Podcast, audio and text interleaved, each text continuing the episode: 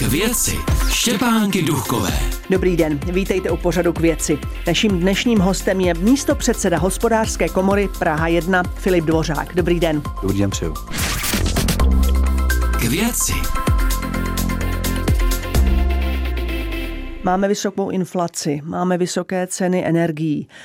Má hospodářská komora Praha 1 údaje, že by se začal právě kvůli tomu snižovat počet podnikatelů na Praze 1?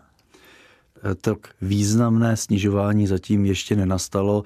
Na druhé straně máme hodně signálů trápení se podnikatelů, zejména těch, kteří jsou běžnými odběrateli energií, to znamená, chovají se naprosto občansky.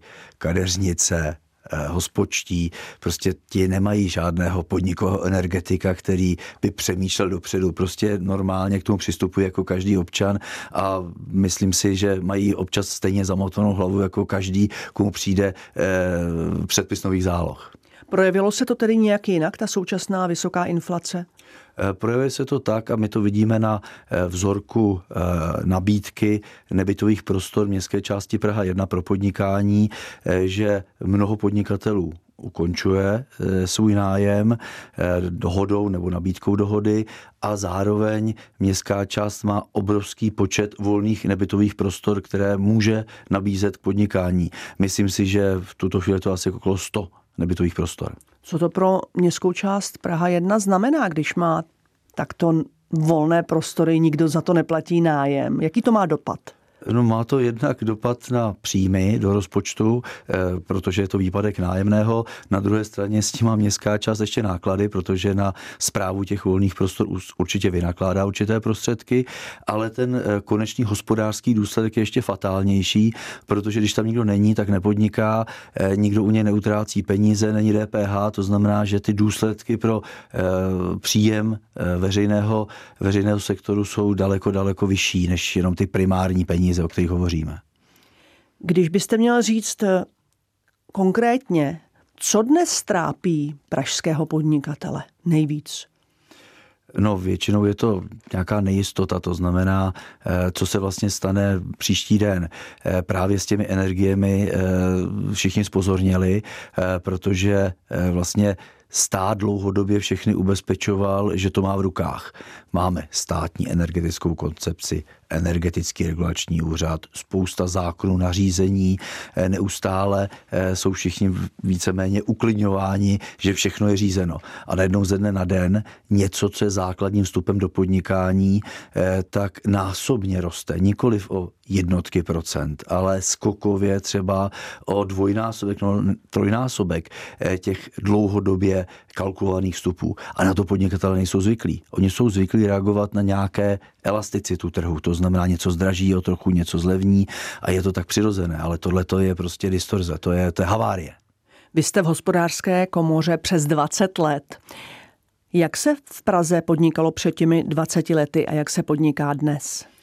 No v mnohem to bylo daleko takové, eh, řekl bych, eh, neurčitější v tom, že se úřadovalo tuška papír. To znamená, všechno se vyřizovalo na úřadě, nic nebylo na elektronické bázi, eh, všechno se vyřizovalo osobně. Eh, já si třeba vzpomínám eh, ještě v 90. letech, kdy na výpis katastru nemovitostí jsme v Hybernské stáli třeba celý den frontu na výpis. Dneska sedíte v restauraci, ťuknete do internetu a víte, co komu patří, zorientujete se v tomhletom, v tomhletom sektoru. Čili tam třeba je neuvěřitelný pokrok z hlediska zrychlení sdílení informací. Na druhé straně, s čím se dlouhodobě trápíme, eh, tak to je agenda eh, povolování eh, užívání veřejného prostranství. Ta je ještě pořád vedena většinou tuška papír, šanon a tam tedy mm, my dlouhodobě kritizujeme to zaostávání. Už od roku 17 jsme komunikovali s hlavním městem Prahou, aby jsme se někam posunuli, do dneška se to nikam nepohnulo. Souvisí to nějak i například se zájmy provozovatelů restauračních zahrádek?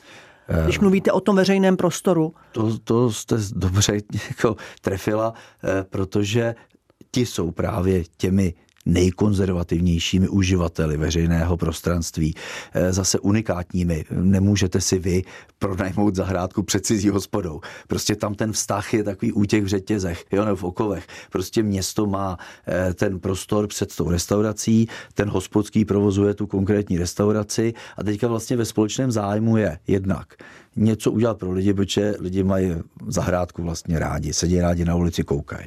Za druhé je to zvětšení odbytové plochy. To znamená, tím může do té provozovny přijít víc hostů, anebo tam přijdou v okamžiku, kdyby dovnitř třeba ne, nevešli.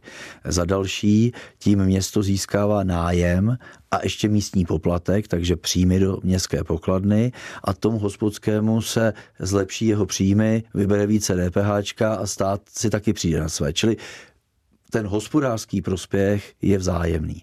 A tam jsme právě navrhovali na eh, tomhletom příkladu restauračních zahrádek výrazné zjednodušení toho celého procesu, aby nikam nemuseli běhat. Když jsou to furt ty samý hospodský, ta restaurace je furt ta samá na stejném místě, ta zahrádka už jednou byla projednaná, všichni mají všechna razítka, to znamená, že vlastně ten revolving by měl být co nejjednodušší. A tam se malinka, to už na základě našeho tlaku, ta situace posunula. Kde se neposunula je u ostatních záborů, to znamená tam ta byrokracie stále ustrnula trošku v těch katakombách, když vzpomenu ten slavný český film, a tam se pořád ještě běhá na úřad. Přitom si vemte, že ten veřejný prostor, ty chodníky, ty ulice, je to společné bohatství. Tam by měl být ten pohled na užívání tohoto toho veřejného statku co nejtransparentnější a nejprůhlednější. To znamená, co konkrétně eh, chce hospodářská komora Prahy 1 v té věci záboru veřejného prostranství? Školství. My bychom, Co navrhujete? Chtěli, my bychom chtěli podobný digitální systém, jako funguje v případě katastru nemovitostí. S tím se většina už snad posluchačů seznámila. To znamená, ťuknete do počítače, zjistíte, tady má tenhle ten už to e, e, zabraný, tadyhle se žádá, teprve tady už nemůžu požádat, tadyhle je konflikt. To znamená, že vlastně vy zjednodušíte ten pohled na to, co se na tom veřejném prostranství děje na druhé straně i kvůli kontrole.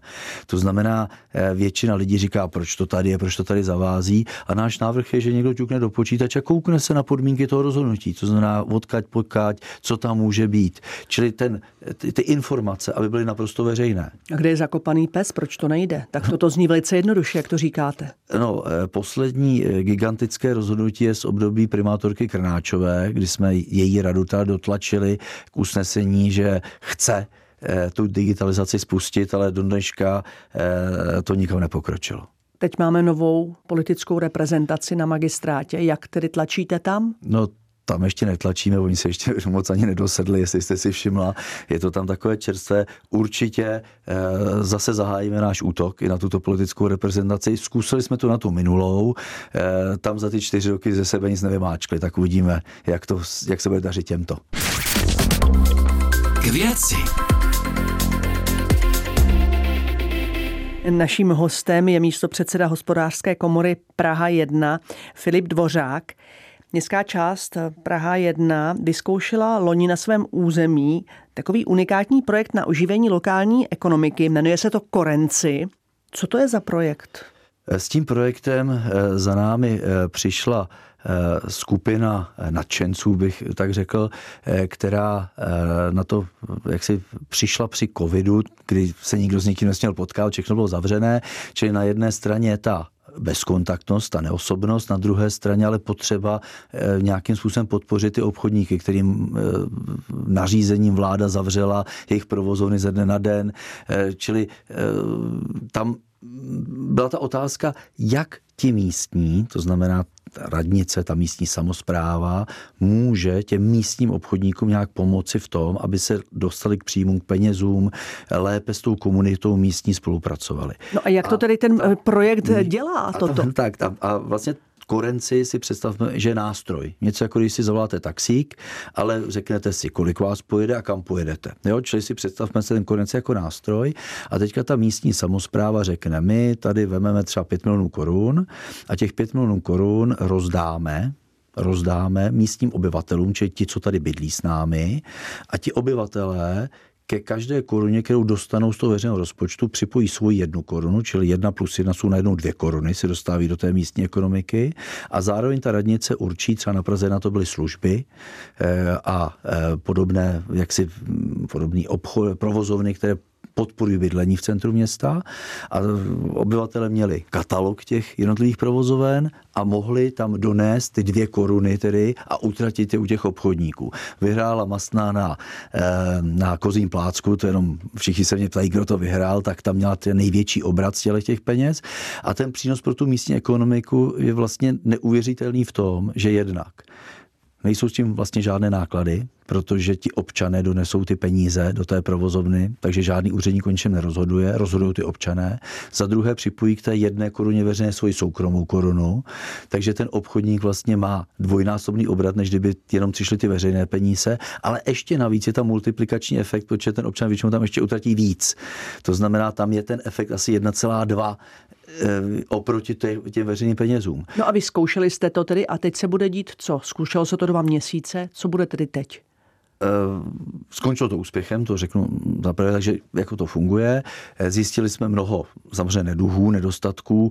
Eh, první je největší obava z něčeho nového. To znamená, že ty obchodníci k tomu přistupovali tak, že co budou muset navíc úřadovat, byrokracie, složitost systému a tak dále. Takže my tam pracujeme na tom, jak zjednodušit na ten přístup.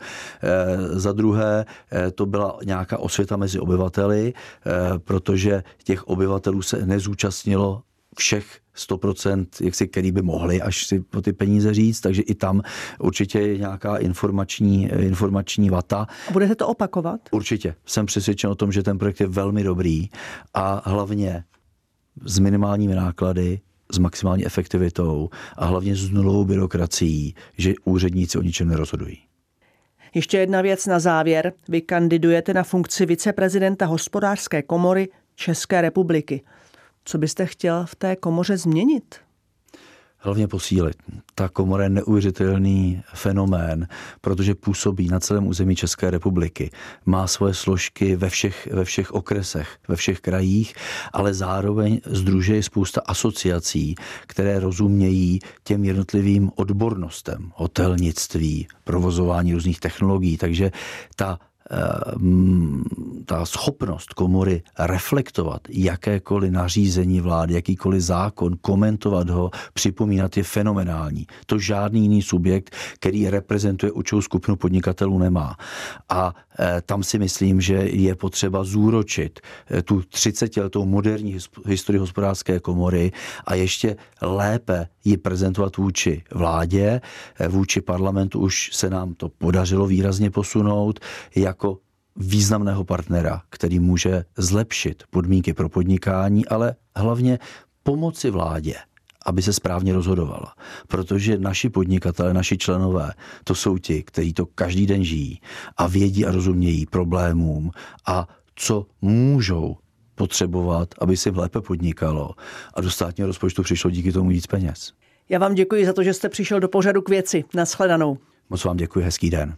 Naším dnešním hostem byl místo předseda hospodářské komory Praha 1 Filip Dvořák. To je pro dnešek vše a příště naslyšenou.